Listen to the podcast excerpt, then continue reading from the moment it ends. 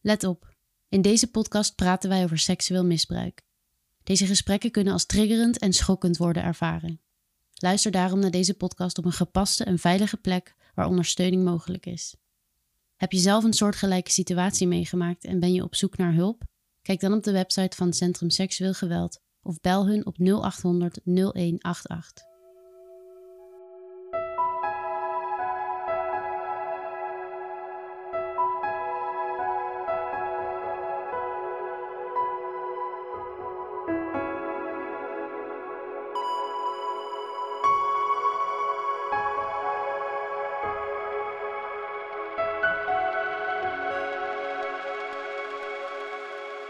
Welkom bij de podcast Medusa's Missie. In deze podcast ga ik in gesprek met slachtoffers van seksueel misbruik die hun verhaal met mij willen delen. Vandaag ga ik in gesprek met Stijn. Hi Stijn. Hallo. Hoe is het met je vandaag? Ja, gaat goed. Ik ben blij dat het zonnetje schijnt. Vind je het spannend?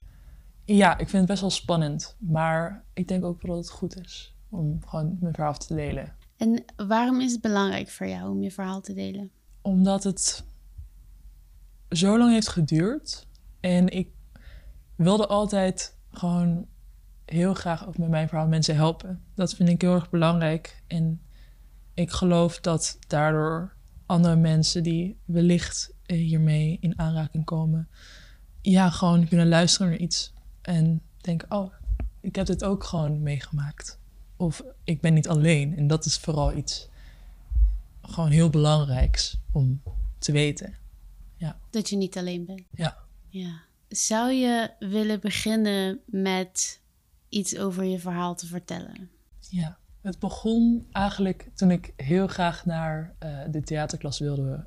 Ik heb heel mijn leven theater gedaan en ik dacht dat is de klas waar ik het liefst in wil. En dat, dat lukte. Ja, op dat moment, het was gewoon een hele leuke sfeer in de theaterklas altijd. En iedereen was gewoon heel goed. Dus dat maakt het ook extra leuk, maar ook uitdagend. Er was ook een theaterdocent waar iedereen eigenlijk heel erg naartoe trok altijd. En, en ik ook. Maar het veranderde al wel vrij snel daarna. Op dat moment voelden mijn ouders zich ook niet helemaal, zaten niet helemaal lekker in hun vel. En dat neem ik ze echt helemaal niet kwalijk. Want dat, ik heb, denk dat iedereen dat wel eens op een leeftijd heeft. Maar daardoor was ik zo gefocust op theater, omdat ik me daar een beetje ja, vrij kon laten. Um, dat de band met de docent destijds heel erg veranderde. En hij appte met iedereen heel veel, te veel voor uh, met een docent, maar met mij nog het allermeest. En ik voelde dat, het voelde voor mij altijd een beetje vreemd, maar ik dacht ook alweer, ja, het zal wel normaal zijn. Op een 14-jarige leeftijd weet je ook gewoon nog niet zo goed wat het allemaal inhoudt. En je denkt ook weer van, ja, als een volwassen persoon zegt dat het zo is, dan neem je het op die leeftijd nog gewoon wat makkelijker aan.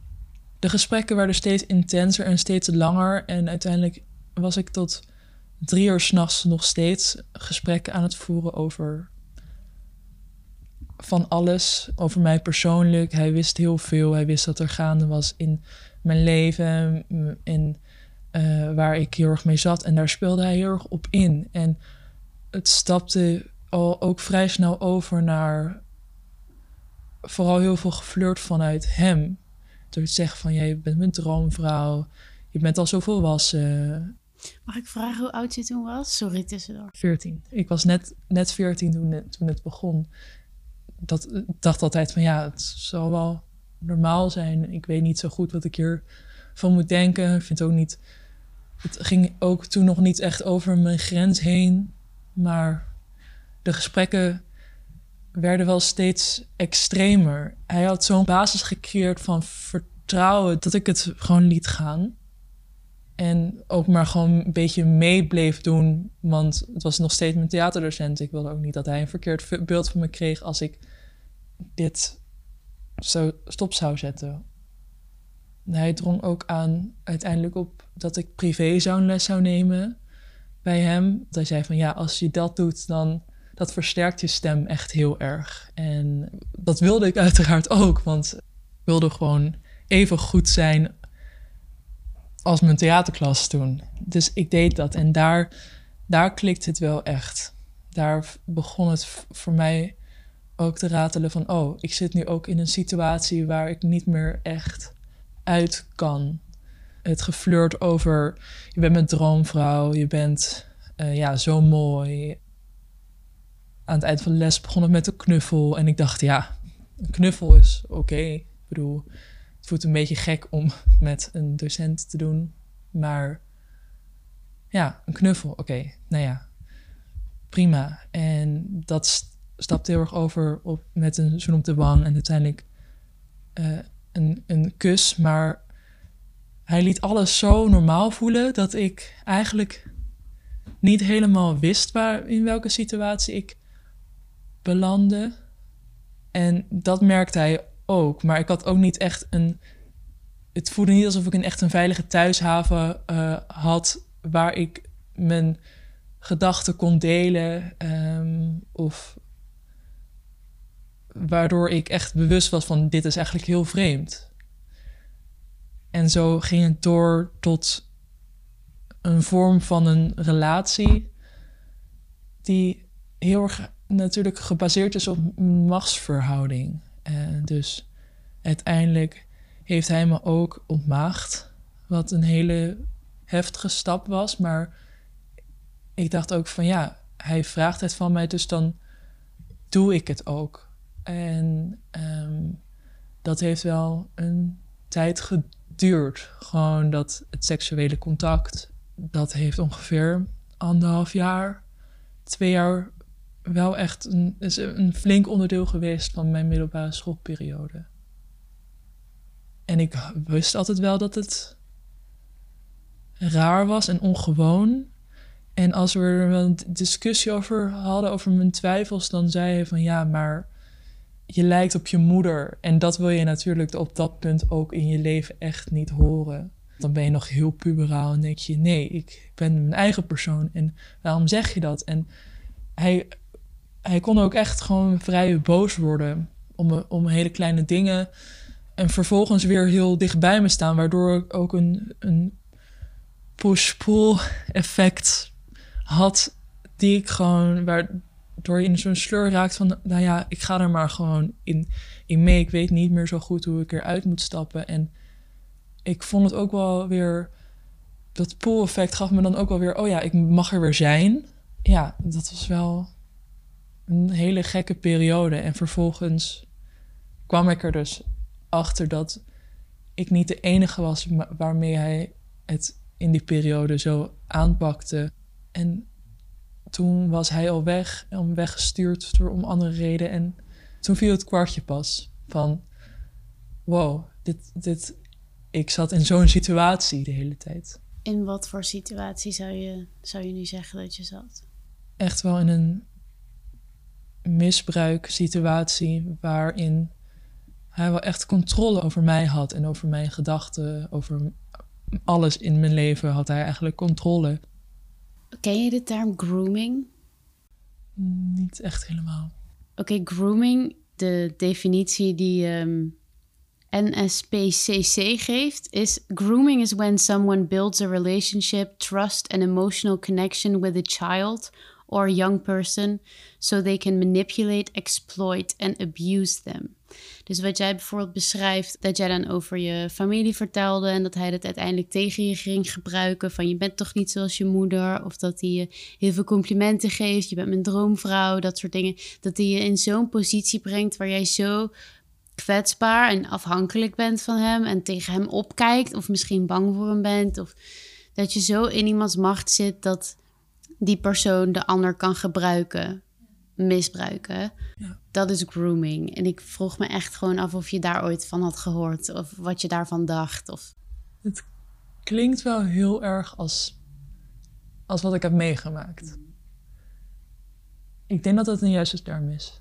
Ik had er nog nooit eerder van gehoord. Maar ik heb het ook heel lang afgesloten als... Het is, het is iets van vroeger. En ik ga nu ook door. En daardoor heb ik nooit echt opgezocht van wat heb ik nou meegemaakt. het geeft me wel bevestiging als ik dit hoor van, oh ja, dit is, dit is een term waar ik me aan kan verbinden. Ja. Als je nu terugkijkt op die periode toen dat gebeurde en toen je in die machtsverhouding zat, hoe was het op dat moment voor jou? Ja, eigenlijk onbeschrijfelijk. Aan de ene kant omdat je in zo'n gevoel zit van oké, hij was echt mijn vangnet. Ja. Ja, als, als 14-jarige, dus je voelt je ergens ook wel gewoon gehoord. Hmm. Maar aan de andere kant voel je ook ongemakkelijk omdat je een dubbel leven leidt tegenover je vrienden, over, tegenover je ouders, tegenover eigenlijk iedereen. Je leeft op dat moment ja, twee levens, letterlijk. Je bent en de vrolijke 14-jarige die picknickt in een park en met vrienden tot ja, zomeravonden hele leuke dingen beleeft. En aan de andere kant ja, zit je ook in een situatie waar je eigenlijk niet uit kan, maar je kan het ook tegen niemand vertellen. Dus je voelt je op dat moment ook alleen. Want je bent de enige die, je denkt dat je de enige bent die dat ook meemaakt. En hij had me ook wel in een situatie gestopt waardoor niemand er ook echt achter kwam. Omdat hij dat wel echt bleef herhalen van oké, dit is echt iets tussen ons. Dit moet je echt niet met iemand delen. Want als, als je uh, het openbaar maakt, dan ben je mij kwijt. En dat wil je toch niet? En dat soort, ja. Je vertelde net dat dit met andere meiden, neem ik aan, ook is gebeurd in die tijd. En dat wist je eerst niet. Hoe is het gekomen dat je daar achter kwam en wat gebeurde er toen? Ja, uiteindelijk werd hij weggestuurd. Ja, niemand, waaronder ik begreep ook niet waarom eigenlijk. Ik dacht, oké, maar de theaterlessen moeten gewoon doorgaan. Want in dat wereldje zit je dan. En dan denk je, van, dat, dat is gewoon het allerbelangrijkste. En toen kwam er naar boven dat op een andere theaterschool iemand aangifte had gedaan. En er was een, er was een artikel online gekomen waarin uitgelegd werd wat er was gebeurd. Op dat punt had ik nog contact met hem en, en vroeg ik erover van, ja, wat, wat is dit? Dat ging over hem, die aangifte tegen hem. Oké. Ja, en wat gebeurt er? En wat heb je met mij gedaan? Vroeg ik ook. En wat moet ik hier nu allemaal mee? En ik was op dat punt best wel geschokt, omdat dat niet het enige was. Er was niet één verhaal. Er was nog een verhaal van vroeger, uh, uh, wat op dat moment ook naar boven kwam. Er kwamen steeds meer verhalen over andere soorten contact over het versturen van uh, naaktfoto's, over. Er kwam gewoon een web aan verhalen tevoorschijn. Waarvan ik dacht: wow, maar dit is allemaal in dezelfde periode gebeurd. Maar alles wat, je, alles wat hij dan tegen mij zei, is dat dan nep geweest? En, en zo ging het eigenlijk maar, maar door. Allerlei verhalen. En uiteindelijk vroeg ik ook letterlijk aan hem van wat is dit allemaal geweest? En ik ga ook aangifte doen tegen je. Dit is wat je bij mij hebt gedaan. Dat, dat was eigenlijk heel, heel, heel vreemd. En, maar ik moest het wel zeggen en het voelde ook raar. Want ik was zo geblokkeerd en ik zat nog steeds in twee werelden die eigenlijk clashten op dat punt. Van er zijn meer meiden, er zijn meer verhalen. Het heeft het niet alleen met mij gedaan, maar wat betekent dat dan? Wat heb ik ervaren? Uh, dat soort vragen kwamen naar, kwamen naar boven. En vanuit de theaterklas waar ik in zat, daar wist opeens iedereen ook dat hij dat soort dingen had gedaan. En wat was mijn positie daarin dan? En wat moest ik doen? Dat was gewoon echt mijn vraag. Wat, wat moet ik op dit moment doen met mijn verhaal? Uh, en uh, op dat moment besloot ik ook om de theaterklas bij elkaar te halen. Uh, want ik moest het van mijn, van mijn hart. En dat was een heel gek en bijzonder moment. Ik moest heel hard huilen. Ik begreep. Ik was ook heel bang. Want zij hebben natuurlijk ook gewoon les van hem gehad. En hadden een heel, heel ander perspectief op wie hij was ik deelde het, maar ik durfde destijds ook niet mijn hele verhaal te delen. Dus ik had een, een stukje verteld waarvan ik dacht: oké, hier kunnen jullie tenminste niet onwijs over oordelen. En iedereen reageerde heel, heel fijn. Dus dat was een heel bijzonder moment. Ik had eigenlijk heel veel boosheid verwacht richting mij. Van waarom heb je dit niet eerder verteld? Waren toch zo hecht? Ik had ook verwacht dat, dat iemand zou zeggen: Oh, maar jij liegt. En dat was niet zo. Iedereen dacht van: Oh ja, nou ja, we hadden ook een hele gekke relatie allemaal met hem. Dus ik voelde me heel erg begrepen. En dat was heel prettig. En dat had ik echt niet zien aankomen. Dat, dat, ik vond het heel moeilijk. En ja, op dat moment dacht ik ook: oké, als dit de reactie is, dan kan ik misschien ook aangifte doen. Als zij echt met z'n allen vol boos waren geworden op, op mijn situatie, wat ik dus had verwacht, dan had ik misschien nooit aangifte gedaan. Maar door de relaxte reactie van: oké, shit, uh, wat heftig. We, hebben het überhaupt nooit gezien. Had het wel verteld, want dan hadden we je kunnen helpen. Eigenlijk waren de reacties heel, heel fijn, waardoor ik ook durfde, uh, ja, aangifte durfde te doen. Op dat moment, uh, ik kreeg nog een appje binnen van een apart telefoonnummer. Een heel lang bericht over als je het vertelt, uh, als je aangifte doet, dat hij dan zelfmoord zou plegen. Van wie was dat appje? Uiteindelijk blijkt dat van hem te zijn geweest. Um, hij deed zich voor als de beste vriend van hem. Ik vond het al heel vreemd, maar ik dacht tegelijk ook van ja, ik wil het ook voorkomen. Ik wil niet een zelfmoord op mijn geweten hebben. Daar, dus daardoor twijfelde ik ook heel erg. Maar ik voelde ook qua taalgebruik en het was gewoon een heel apart appje op een heel gek moment. Eigenlijk dacht ik, maar dit kan eh, gewoon ook hem zijn. En uiteindelijk is het ook bewezen dat dat echt van dezelfde zendmast kwam. Maar dat laat ook weer zien hoe, hoe erg hij controle had en wilde behouden over mij. Mm.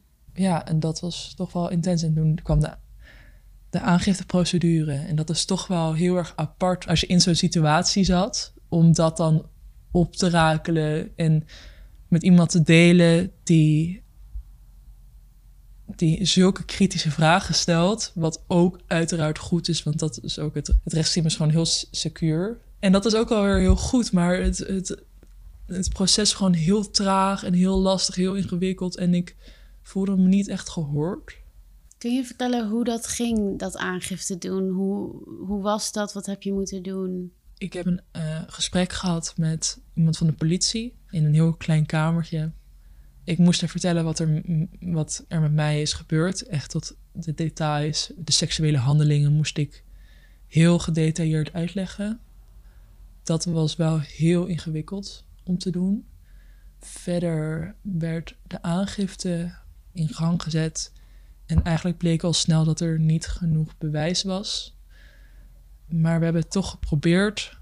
Ik begreep niet helemaal hoe dat proces nou verliep. Maar het heeft uiteindelijk vijf jaar geduurd tot het vonnis er was. En het vonnis is dat hij ja, vrijgesproken is. Ja. Zou je wat meer kunnen vertellen over nou ja, sowieso hoe het was voor jou. Dus om die aangifte, om dat klaar te hebben en wat er daarna gebeurde. En ja. zou je daar iets meer over willen vertellen? Ja, eigenlijk heb ik het al snel. Ik had het mijn moeder ook verteld. Uh, mijn vader weet het op dit moment nog steeds niet. Ik durf het hem niet te vertellen, omdat ik bang ben dat hij zich zo'n slechte vader voelt, omdat hij er, omdat hij er nooit achter is gekomen. Mm. En ik heb nu een hele goede band met mijn vader. En ik wil dat op geen enkele manier verpesten eigenlijk. Want hij is gewoon echt een hele goede man. En hij is een fantastische vader. En, maar het gaat nu zo goed dat ik het hem eigenlijk ook... Ik, ja, misschien komt hij er ooit nog wel achter. Misschien vertel ik hem ooit nog wel iets erover. Maar hij vroeg ook laatst, jullie hebben toch nooit zoiets meegemaakt? En toen zei ik, nee pap, heb ik nooit meegemaakt omdat, ja, hij vroeg het uit zo'n hart van, je hebt toch nooit... En ik dacht, als ik het nu vertel, dan breekt hij. En dat wil ik niet, want de pand is nu gewoon zo goed. Dus ja, misschien later. Maar ik heb hem mijn moeder wel verteld. En mijn moeder heeft eigenlijk de juridische stappen voor mij gezet. En heeft me heel erg ondersteund. En heeft het eigenlijk ook zo van mij overgenomen Omdat ze zei van, ga jij maar gewoon door met je leven. Ik, ik hou je op de hoogte, uiteraard wat moet ook. Maar ik zet die stappen voor je en ik kom bij elke zitting opdagen. Dat heeft ze allemaal gedaan voor mij. Dat vond ik echt heel fijn, want ik, ik dacht gewoon, ja, dit duurt me allemaal te lang. ik, ik wil gewoon door. Ik moet het ook afsluiten. Ik uh, ben verhuisd, ben weer verliefd geworden. En allemaal in de periode dat die aangifte nog liep. En er waren wel zittingen geweest, maar ik kan het nu niet echt herhalen hoe dat ging, omdat het allemaal zo lang heeft geduurd met uh, hele uh, lange tussenperiode, ook met miscommunicatie van het OM uh, over om de zaak door te zetten. En uiteindelijk kreeg ik een paar maanden geleden weer een brief van ja, er komt nog een zitting aan, waar uiteindelijk het vonnis uitkwam. Ik begreep er eigenlijk gewoon vrij weinig van. En niemand heeft het jou uitgelegd, gewoon fatsoenlijk uitgelegd. Nee, nog niet eigenlijk. Ik heb wel een geweldige advocaat, maar mijn moeder heeft vo voornamelijk contact met hem. Maar hij, is, hij was wel echt, hij, hij, staat echt voor me klaar altijd. En dat weet ik ook. Maar misschien moet ik er ook gewoon nog een keertje naar vragen. Maar voor mij, ja, ik dacht alleen maar van, ja, dat vonnis gaat sowieso mijn kant opvallen. Want mm. Ik heb een uh, verhaal wat klopt. Mm. Alles wat ik zeg, herhaal ik de hele tijd op dezelfde manier. Mm. En bij zijn verhaal was dat niet zo. Ik heb bewijs, maar blijkbaar niet genoeg. Mm. Um, en eigenlijk had zowel mijn moeder als mijn advocaat verwacht dat, het, dat de zitting kon niet beter gaan. En op het punt dat hij, ik was ook bij het vonnis omdat ik dacht, daar moet ik bij zijn, want dit, is, dit gaat zo'n opluchting zijn voor mij dat ik eindelijk te horen krijg, oké, okay, er gaat wat gedaan worden, um, maar dat bleek niet zo te zijn. En wat gebeurde er toen met jou toen je dat hoorde? Het was heel zwaar. Het was wel echt heel zwaar om te horen, we geloven je, maar het bewijs is er niet. Maar dat kon ik nog wel, die klap kon ik nog wel opvangen. Want ik dacht ook weer, oké, ik waardeer het rechtssysteem heel erg in Nederland. En als dit het is, dan is dit het. Dan, ik, ik kan er niks aan veranderen. Dit zijn de regels en de regels moet je volgen. En ik hoop gewoon niet dat hij dit nog een keer kan doen. Maar vervolgens zei de rechter ook nog iets wat wel echt heel heftig was voor mij. Ze zei: Ja, ik hoop dat je gewoon door kan gaan met je leven en een andere vent kan zoeken. En toen brak ik, want toen dacht ik eigenlijk van, ja, begrijp je wel, ik was veertien. Hoe, hoe kan je dit zeggen tegen eigenlijk een 14-jarige? Mm. En op dat moment begon ik wel echt keihard te huilen in, in de zaal. En de officier van justitie was heel aardig. Hij keek me wel echt heel erg lief aan, maar je kan dan op dit moment niks. En ik moest ook snel de zaal uit, zo voelde het. En mijn moeder begon ook te huilen. En ik begreep gewoon niet zo goed hoe dat mogelijk was. Dat zij dat zei. Ja, en dat raakte me nog meer dan het vonnis zelf. Het voelde ook wel weer fijn dat ze zeiden: ja, we geloven je wel. En dat.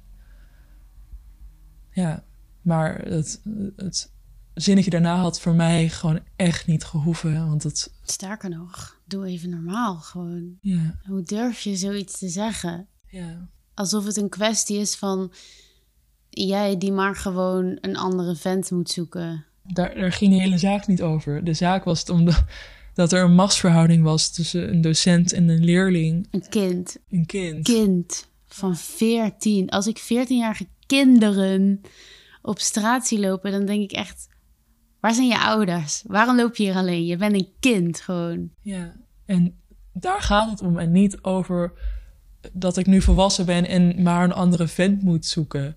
Dat is gewoon.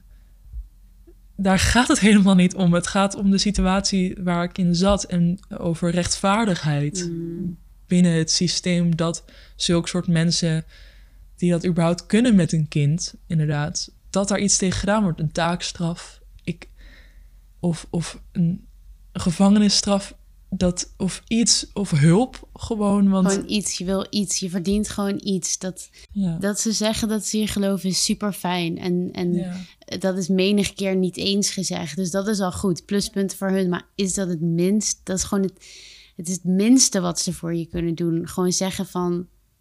We geloven je en we vinden het heel rot voor je, maar we kunnen niks doen. Maar om er dan daarna zo'n opmerking achteraan te maken...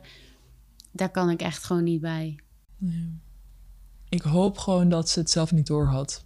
Dat het een prongelukje was. Ja. Ik snap heel goed wat je bedoelt. Je hoopt gewoon altijd dat al dat soort victim-blamende opmerkingen onhandigheid zijn. Ja. Het is makkelijker om het te accepteren als onhandig dan als opzettelijk gemeen is. Ik snap wat je bedoelt. Ja. Ja.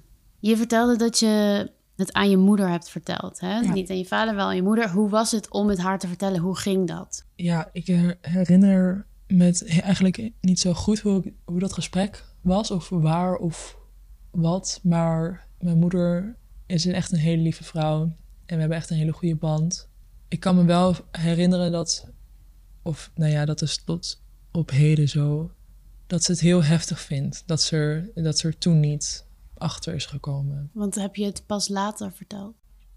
Eh, ja, op het moment ja, rond de aangifte moest ik het ook haast wel doen, want zo'n aangifteprocedure is ook wel heel heftig. En als ik het aan iemand zou op dat moment zou moeten vertellen, dan ja, ik heb echt een hele goede keuze gemaakt. Zij vond het vooral veel, heel heftig voor, voor mij, maar ook voor zichzelf. Dat ze het gewoon niet wist en dat ze nog nooit, dat ze in die periode er niet voor mij kon zijn of dat ze me kon beschermen daar, dat vindt ze tot op heden heel heftig. En daarop reageer ik altijd heel, heel rustig en ook misschien vrij nuchter van... Mam, we hadden gewoon andere levens op dat moment. En ik mocht het ook aan niemand vertellen van hem. Dus ik vermeed al het contact over dat soort dingen met jullie. Dus ja, het is niet haar fout. En dat heb ik er ook wel echt heel erg duidelijk gemaakt. Het is zeker niet mijn moeders fout. Verreweg van. Ze is echt een fantastische vrouw. En ja, Wanneer besefte jij dat dit misbruik was? op het moment dat andere meiden naar voren kwamen met een verhaal. Op dat moment, ik wist het altijd wel, maar ik had het niet door, want je, zat, je zit gewoon in de situatie, dus dan is dat wat het is. Mhm. En toen andere meiden naar, naar voren kwamen, er aangifte gedaan werden, toen drong het wel echt op me door van oké, dit is misbruik geweest. En dat was wel een, een moeilijk moment Waarom was dat moeilijk? omdat je dan opeens jezelf als een soort slachtoffer ziet. En dat vind ik heel lastig. Want dan denk ik, ja, maar ik was ook een onderdeel van. Ik was ook verantwoordelijk voor een onderdeel, eh, eh, dacht ik altijd. Want ik dacht, ja, ik heb hier wel op ingestemd, want anders had ik nee moeten zeggen. Ehm, ik had ook gewoon aan kunnen geven van ik wil dit niet meer. Of dat soort dingen razen gewoon door je hoofd heen. En ehm, op dat moment, als je misbruik herkent, of erkent bedoel ik, dan ben je opeens een slachtoffer.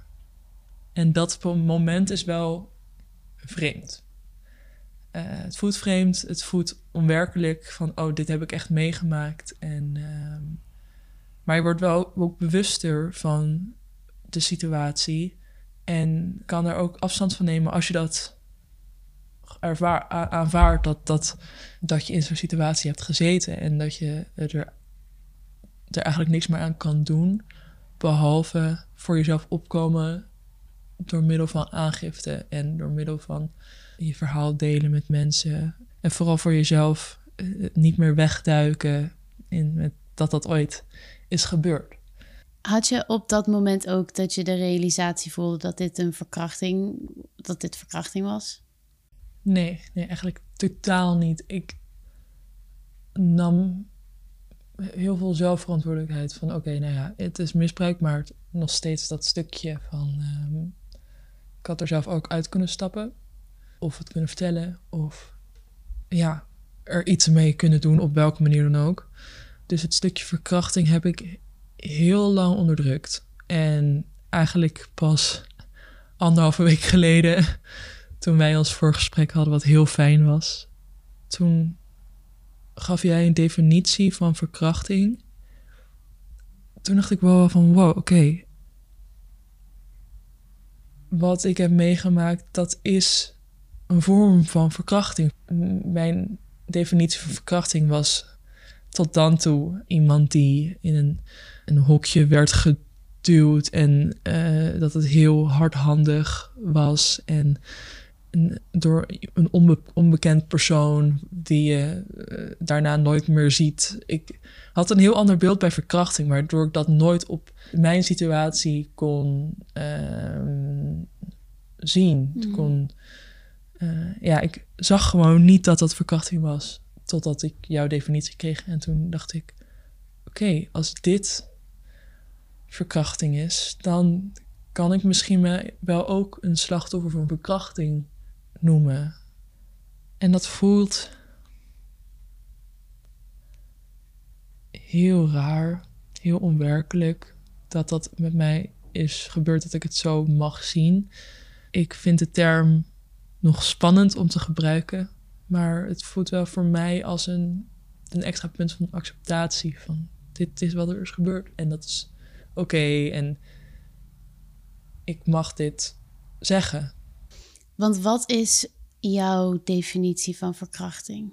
Op dit moment is het wanneer iemand iets bij iemand anders doet op seksueel gebied, waar of een machtsverhouding is, zeker bij hele jonge meiden, kinderen, en je eigenlijk niet meer uit die situatie kan. Mm.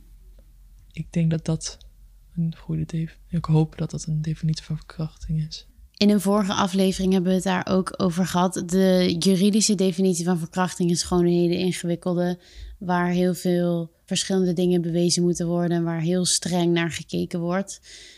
Maar de, de psychologische en de sociologische en de morele definitie van verkrachting is gewoon een bredere. Eentje waar meer mensen welkom zijn die ongevraagd het binnendringen van het lichaam zonder toestemming hebben meegemaakt. En ik, uit persoonlijke ervaring weet ik hoe gek het ook klinkt, hoe helend het is om dat woord te mogen gebruiken, om jezelf te erkennen. Dat was het bij mij, dat ik mezelf mocht toestaan om het groot te vinden en om ja, te erkennen dat het heel erg was wat er was gebeurd. En al het misbruik is erg, maar het jezelf toestaan om dat woord te gebruiken waar iedereen eigenlijk altijd maar van wegloopt. Dat doet toch iets met je. Herken je dat? Ja, zeker. Ja. Verkrachting, daar blijft iedereen zo ver mogelijk van weg. Hmm. Terwijl het gewoon wel iets is wat veel vrouwen meemaken. Hmm. En mannen. En mannen. En iedereen. iedereen. Ik weet dat onderwerpen als schuld en schaamte hele aanwezige onderwerpen zijn voor slachtoffers. In ieder geval voor mij waren dat hele grote obstakels.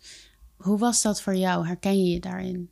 Ja, enorm. Ik heb het ja, tijdens het proces van aangifte en daarvoor voor de aangifte, tijdens het openbaar maken van mijn verhaal aan mijn vrienden, heb ik altijd een gevoel gehad van ja, maar dit is ook mijn fout. Ik was veertien, maar ik kon ook zelf keuzes maken. Ik heb hier ook soort van dan voor gekozen, want ik ben er op een of andere manier ingekomen, dus dan moet het ook wel zo zijn dat het mijn fout is. Ik heb daar tot op heden nog steeds last van af en toe. Dat als ik het probeer uit te leggen, dat ik het.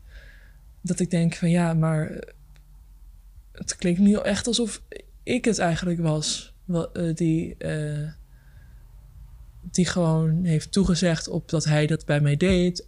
Ja, daar heb ik tot op heden nog wel last van. Dat, dat gevoel van dat ik ook schuld heb aan de situatie. Waar zou je zeggen dan precies dat jij schuld aan hebt? Ik heb het gevoel af en toe dat het mijn schuld is dat ik zoveel contact met hem had. En dat ik heel veel reageerde. Dat ik ook gewoon tot drie uur s'nachts gesprekken voerde. Dat ik op verschillende momenten had kunnen zeggen dat dit klaar was, dat het ongemakkelijk voelde. eh, dat het over mijn grens heen ging. Ik, dat ik dat had kunnen aangeven op dat moment. Maar het gebeurde niet. En toen bleef het maar doorgaan. En ik kijk daar af en toe op terug. En dan denk ik ook weer van ja. En al had je het gezegd, wat dan? Wat was er dan gebeurd? Ik weet het niet. Misschien was het wel gestopt, misschien niet. Misschien belandde ik in een andere, in een nog heftigere situatie. Ja, Dat schuldgevoel is zo ontzettend hardnekkig. ja, Wat je ook doet, het sluipt gewoon toch elke keer een beetje terug. Dat is super heftig. Maar ik denk wel dat het heel goed is om.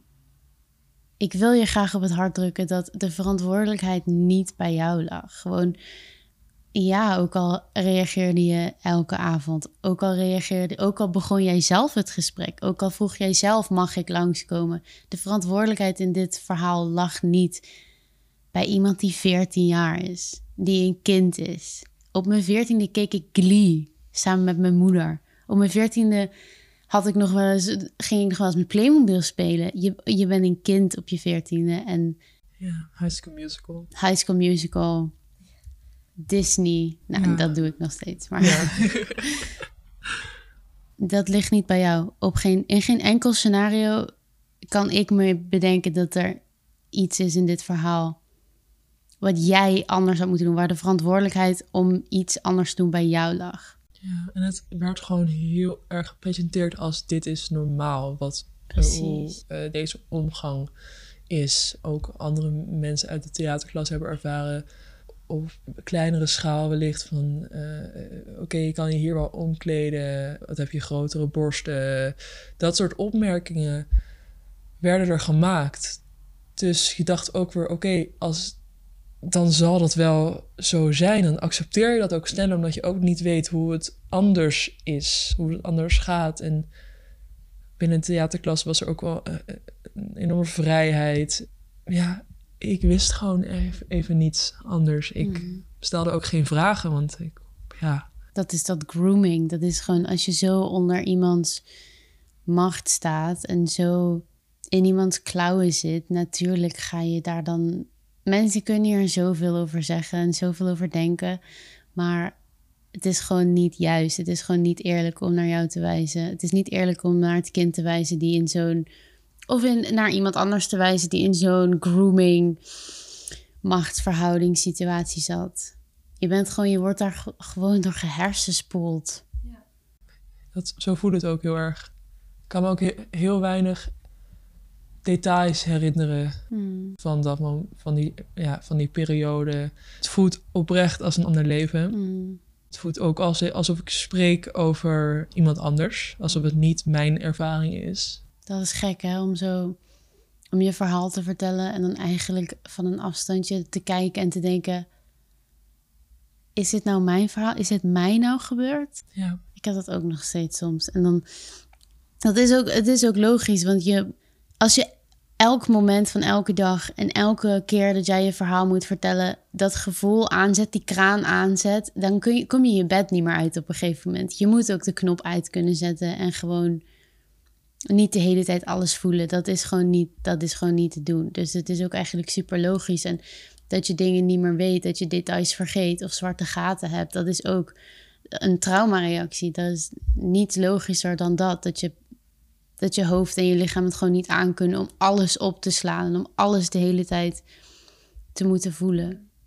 het slaat af en toe ook wel door bij, mij, om eerlijk te zijn. Hoe Dat, bedoel je? dat ik ook heel nuchter kan zeggen: ja, maar ik ben misbruikt. Mhm, Ja, ja, het is gewoon wat het is. mhm. En dat iemand anders er heel Geschrokken. geschrokken, heel heftig van: oh nee, dat had je nooit eh, mogen gebeuren. En wat heftig. En dat ik gewoon zeg: van ja, ja. Ja, maar het is al lang geleden hoor. Ik bedoel, ik heb nu een heel ander leven. En hoe, waarom denk je dat je dat doet? het is makkelijk. Mhm. En omdat het ook werkelijk zo voelt. Het- Oké. Dus eh, het voelt alsof ik een verhaal heb gelezen en dat nu vertel. Mhm. En hoe is dat voor je? Dat het dan zo een beetje, als ik het fout zeg, moet je dat zeggen, maar dat het een beetje verder van je afstaat of een beetje achter een dikke muur zit of zo? Ja, het- is nu nog heel veilig. Ja. En ik denk dat, dat ik die veiligheid op dit moment nog wel le- lekker vind. Mhm. En dat het ook makkelijker wordt, denk ik, naarmate je nog verder van de situatie afstaat. En het is nu ook afgerond met het, ja, het vonnis lichter. eh, die muur kan, denk ik, op dit moment langzaam afgebrokkeld worden. Dat betekent ook dat ik er, denk ik, op een emotionelere manier nu, na- nu naar kan kijken. Van oké, dit heb ik ervaren. Oké, eh, wat zijn de vervolgstappen om nu over te gaan op verwerking in plaats van het verstoppen van, Mhm. van mijn verhaal. Ik denk dat het voor heel veel slachtoffers heel fijn is en heel veilig is om een tijdje alles te negeren, om je kop in het zand te steken. En dat heb ik ook een hele tijd fijn gevonden. En eerlijk gezegd vind ik het nog steeds zo nu en dan heel erg fijn. En doe ik het ook gewoon. Maar ik ben ook een enorme voorstander van therapie. En van het onder ogen komen en er met volle angst dwars doorheen gaan om aan de andere kant eruit te komen. Heb jij iets van therapie gehad hiervoor? Ben je dat van plan? Hoe is dat? Nee, eigenlijk tot nu toe nog niet gedaan. Ja, de reden daarvoor. Eigenlijk geen reden. Ik was er gewoon nog niet klaar voor. Punt, Mhm. denk ik. Ja. Maar ik verwacht wel in de komende jaren dat er. Dat het er wel gaat komen, dat ik dat wel ga doen. Want ik denk dat het wel heel goed is. Ik vind het woord therapie gewoon heel spannend. Ik vind het heel spannend om dat te ondergaan. Om echt diep in jezelf te raden te gaan van ja, wat is er nou gebeurd? Ehm, hoe ben je als mens? Hoe, hoe, ja, hoe zit je in elkaar? Mhm. Dat vind ik heel spannend. Mhm. En ik vind ook heel spannend om het weer op te halen. En ik weet niet hoe ik erop ga reageren. Mhm. Maar ik weet wel dat het goed voor me is. En ik word heel erg gesupport vanuit vriendenkring om het te doen. Vanuit mijn huidige relatie. Van ja, ga dat doen, want het is goed voor je. Hij heeft het ook gedaan. Voor zijn eigen ervaringen. En ze zijn altijd allemaal heel supportive. En ik denk dat ik met juist door zo'n omgeving die eerste stappen ook ga zetten. Natuurlijk alles op jouw tempo en alles op zijn tijd wanneer jij er klaar voor bent. Anders heeft het ook geen zin, denk ik altijd. Je moet er echt voor openstaan. Maar wat denk je dat je daar te halen hebt? Waar zou je dan nog hulp bij willen? Als ik nu naar mezelf kijk, die muur een beetje afbreken. Ik hoop dat ik er nog steeds wel over, ja, in de periode dat ik therapie en daarna nog steeds wel nuchter over kan praten, maar wel misschien met een klein beetje emotie. Gevoel dat je een beetje bij je Gevoel. komt. Ja, Mhm. en ik denk dat het mij wel heel erg zal helpen. Kan nu af en toe wel echt een betonnen muur zijn waar niemand doorheen kan kijken. Dus dat, ik hoop dat ik er dat uit kan halen. En ik heb het wel al een keer gedaan, maar dat was online, eh, met, eh, in coronatijd. En toen dacht ik, ja, wat ben ik eigenlijk aan het doen? Online met iema- iemand praten die ik nog nooit überhaupt heb, gez- heb gezien. Wat ga ik hier uithalen? Dus daar ben ik ook heel snel mee gestopt, omdat ik daar geen nut in zag. Mhm. Maar ehm, nu ook de coronaperiode voorbij is en ik richting mijn afstuderen ga, verwacht ik ook wel dat die ruimte er komt en de ruimte om die muur gewoon weg te halen en inderdaad met meer gevoel naar de situatie te kijken.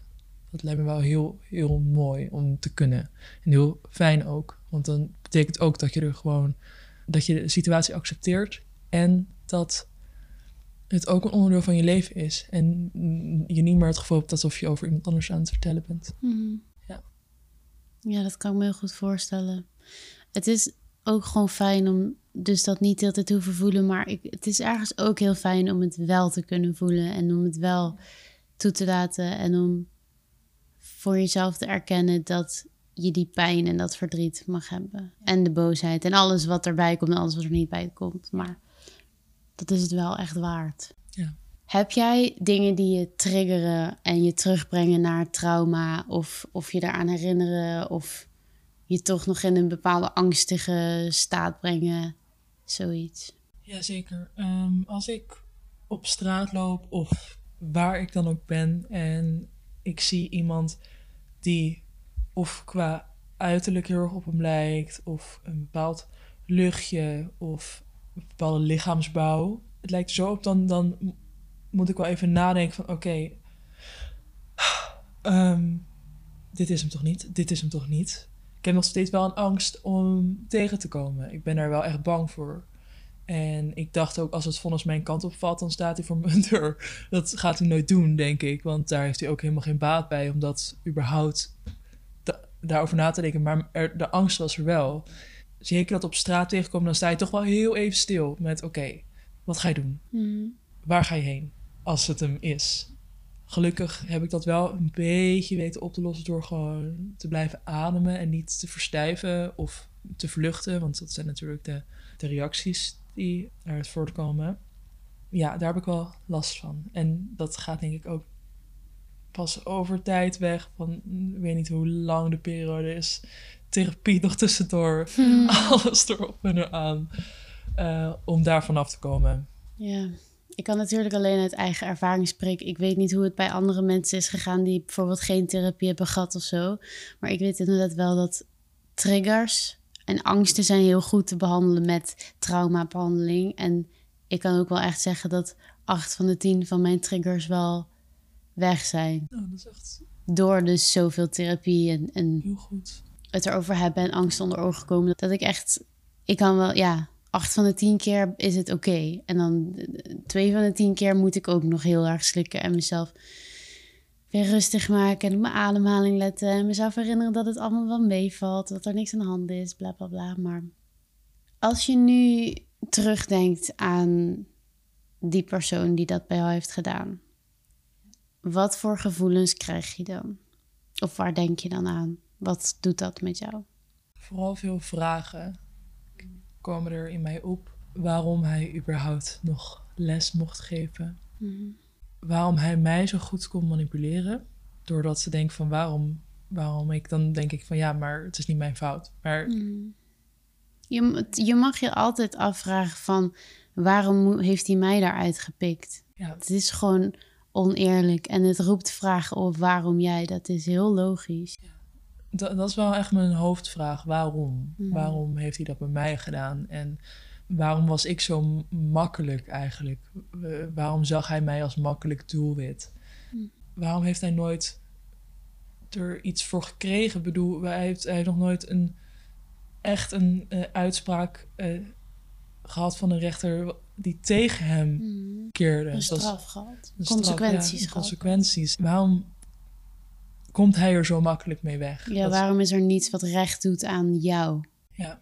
Want jij zit met de consequenties. Ja, en dat vraag ik me wel heel erg af. Mhm. En ik hoop dat ik die vragen ooit nog beantwoord krijg, maar Ja. ik weet niet hoe. Aan de ene kant zou ik het wel, wel willen vragen, maar wat voor antwoord krijg je dan? Ja. Ik verwacht daar ook niet, niets uit eigenlijk. Maar ja, dat zijn wel mijn vragen. Vooral waarom. Zou je hem nog eens willen spreken, denk je? Dit vraag ik ook gewoon uit totale nieuwsgierigheid, omdat ik daar zelf heel erg over nadenk. Maar Ja. Ik denk er ook heel veel over na. Ik denk het aan de ene kant. Het heeft twee kanten. Ik zou heel boos zijn eh, en ook bloednerveus. Eh, ik zou niet weten dat ik mezelf aan moet. Ik denk dat ik ook nog niet klaar voor ben.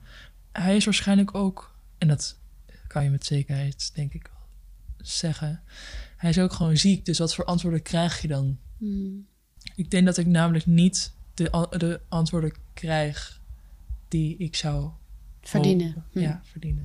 Ja, ja. dus dan niet. Ja. Ja, tenzij we uiteindelijk besluiten om die mensen te confronteren, gewoon met geen ander doel dan voor onszelf opkomen. Ja. Als je nou niet zou verwachten dat er iets uitkomt of, of, of niet zou gaan met een secret agenda, zal maar zeggen dat je iets wil horen, maar gewoon alleen maar gaan om te zeggen, om te zeggen wat jij wil zeggen. Ja. Ja, dat denk ik wel vaker over na. Ik weet nog niet zo goed. Ik heb, Wat zou jij willen doen? ik heb ooit een brief geschreven, nooit verstuurd. Ik durf het echt niet. Ik vind het doodeng. En dat vind ik. Ik vind het lastig dat ik het nog zo eng vind. Want ik wil heel graag degene zijn die zegt: Hij kan me niks meer maken. Ik wil zeggen wat ik wil zeggen. En wat er dan gebeurt. Dan ben ik in ieder geval voor mezelf opgekomen. Maar ik durf het niet. Ik durf dat niet. Nee. Maar wie weet. Wie weet ooit. Ik denk ook altijd, ik zou het hem gewoon willen zeggen in de hoop dat hij dan realiseert wat hij heeft gedaan en het nooit meer doet. Snap je? Dat ik toch zo'n stomme hoop heb dat als ik het hem zou zeggen, dat hij dan zou denken, ja. Maar aan de andere kant denk ik ook, ik heb aangifte gedaan, de politie heeft het tegen hem gezegd en ik heb gehoord wat hij daarop te zeggen had. En dan denk ik gewoon niet dat het uit zou maken dat ik het dan nog een keer zou zeggen, want ja, maar ja, ik, ik weet het niet. Het, Dat is meestal het antwoord, hè? Ik gewoon, nee, Ja. we weten het niet. weet het gewoon niet. Nee, Terwijl ik wel echt vind dat we het recht hebben om het te doen. ja. En ik ken ook mensen die het hebben gedaan en die er heel veel, die niet hebben gekregen wat ze verdienden van die mensen, maar dat ze wel terugkwamen en zeiden van, ik voel me steviger omdat ik dit heb gedaan. Mijn volgende vraag gaat over een onderwerp wat ik zelf nog best wel ingewikkeld vind. Maar ik denk dat het heel belangrijk is om het te bespreken. Dus we gaan het gewoon proberen. We zien wel waar het staat. spannend. Heb jij door dit trauma obstakels gehad in nieuwe relaties? Ik heb al lang niet gedate. Want ik dacht, oh, ik moet gewoon carrière maken, weet je wel. Dat, dat is gewoon het enige wat nu belangrijk is voor mij. Maar toen werd ik verliefd. En toen dacht ik, oh, het kan ook naast elkaar bestaan. Mhm. En dat gaat heel goed. Ik woon samen. Ik heb alles met hem gedeeld. Eh, hij reageerde heel lief. Hij heeft het, eh, mijn aangifte ook gelezen. Hij heeft het vonnis gehoord. Hij heeft me altijd gesupport. En ja, ik kan, wel- ik kan wel zeggen dat ik echt heel erg gelukkig ben. En dat omdat ik het vanaf moment één eh, ook al gewoon tijdens het daten bespreekbaar heb gemaakt van... hey, dit is met mij gebeurd, dat je dat weet werd de relatie ook gewoon heel makkelijk. En ik heb altijd aangegeven van vraag alles. Mhm.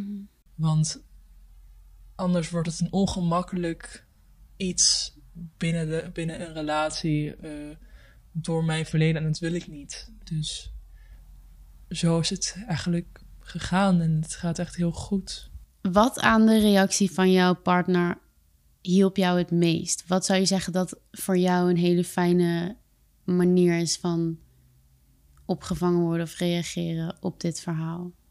ik vond het heel fijn dat er gewoon een gesprek over gevoerd werd. Dus we hadden gewoon een gesprek van: oké, maar wat is er gebeurd? Eh, vooral het vertrouwen en heel goed luisteren. Dat is zo belangrijk en daardoor dacht ik ook gewoon: ja, dit, dit, dit zit wel goed. Want luisteren is gewoon heel erg belangrijk.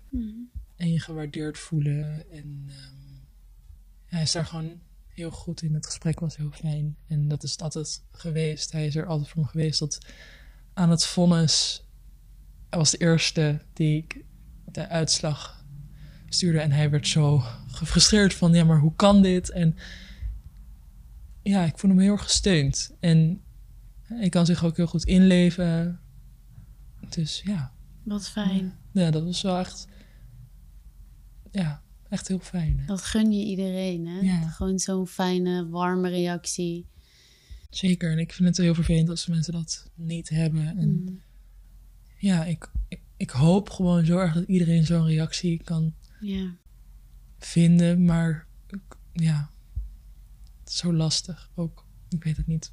Ik gun het gewoon iedereen zo erg om zo opgevangen te worden. En ook zo nieuwe relaties in te gaan Mhm. met zo'n gevoel van wederzijdse waardering. En gewoon een gesprek kunnen voeren over heftige onderwerpen. En niet weg te wuiven, maar gewoon aan te gaan. Het is zo belangrijk. En ja, dat vindt niet iedereen. Dus daar heb ik wel echt heel veel geluk mee gehad. Ja. Als je nu terugdenkt aan het 14-jarige kleine meisje die dit overkwam, die dit werd aangedaan. Wat zou jij nu tegen haar willen zeggen?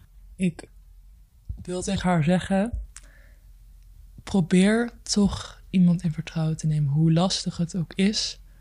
Ik moet eerlijk zeggen, ik heb dat wel semi gedaan, maar ik durfde nooit echt het hele verhaal te vertellen. Het was wat meer van de gesprekken waren zijn lang. Punt. ik hoop dat ze dat anders zou aanvliegen. Gewoon neem iemand in vertrouwen met alles, hoe lastig het ook is. Ze is slim genoeg om gewoon te beseffen dat het niet oké is. En twijfel daar niet aan. En zoek hulp. Ja, vertrouw maar op je gevoel dat het niet goed zit. Precies, ja. Ja, dat vooral vertrouw op jezelf. Je bent slim genoeg. En eh, ook al voelt het als de normaalste zaak van de wereld, in de kern voelt het waarschijnlijk niet zo. En luister naar je onderbuik. Mhm. ja. Je hebt het recht om erover te praten en je mag hulp zoeken. Ja, dat vooral. Mooi dat je dat zegt. Ja, Allerlaatste vraag is of je een kijk, lees of luistertip hebt voor mensen die hier naar luisteren. Iets wat jou heeft geholpen, wat je nog steeds helpt ja. met dit onderwerp. Nou, na het mega lang blokkeren, dat heb ik eerst heel lang gedaan. Ik heb helemaal niks gekeken en alles vermeden. Dat wat mag. mogelijk, dat mag. Vind ik het nu heel fijn om naar het nummer van Lady Gaga te luisteren. Alleen ben ik nu de naam vergeten. Till It Happens to You, bedoel je die? Ja.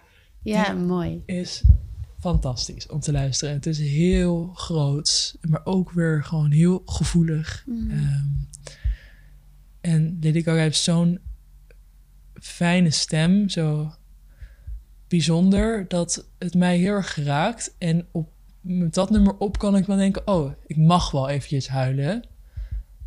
En, maar ik luister niet te vaak, want dan, mm. ja, dat, dat raakt me te veel, denk ik. En dan gaat die muur weer omhoog, denk ik, nu even niet. Ik wil je heel erg bedanken dat je dit met me wilde doen. En dat je daar zo mooi en goed over spreekt. Ehm, ik vond het super fijn om het erover te hebben. En ik hoop dat het voor jou oké was. Ja, het was echt heel fijn. En ik vind het mooi dat je dit maakt. Dankjewel. Ja.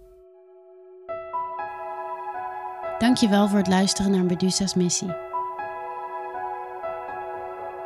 De podcast is geproduceerd door Fleur Abe en Kiki Lindelauf. De muziek in deze podcast is gemaakt door Leon Sperling. De podcast is geëdit door Rosa Becks.